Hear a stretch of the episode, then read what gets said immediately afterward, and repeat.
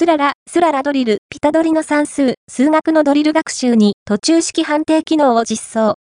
株式会社スララネットは、2022年5月23日から、スララ、スララドリル、ピタドリの算数、数学のドリル学習において、途中式判定機能を実装することを発表した。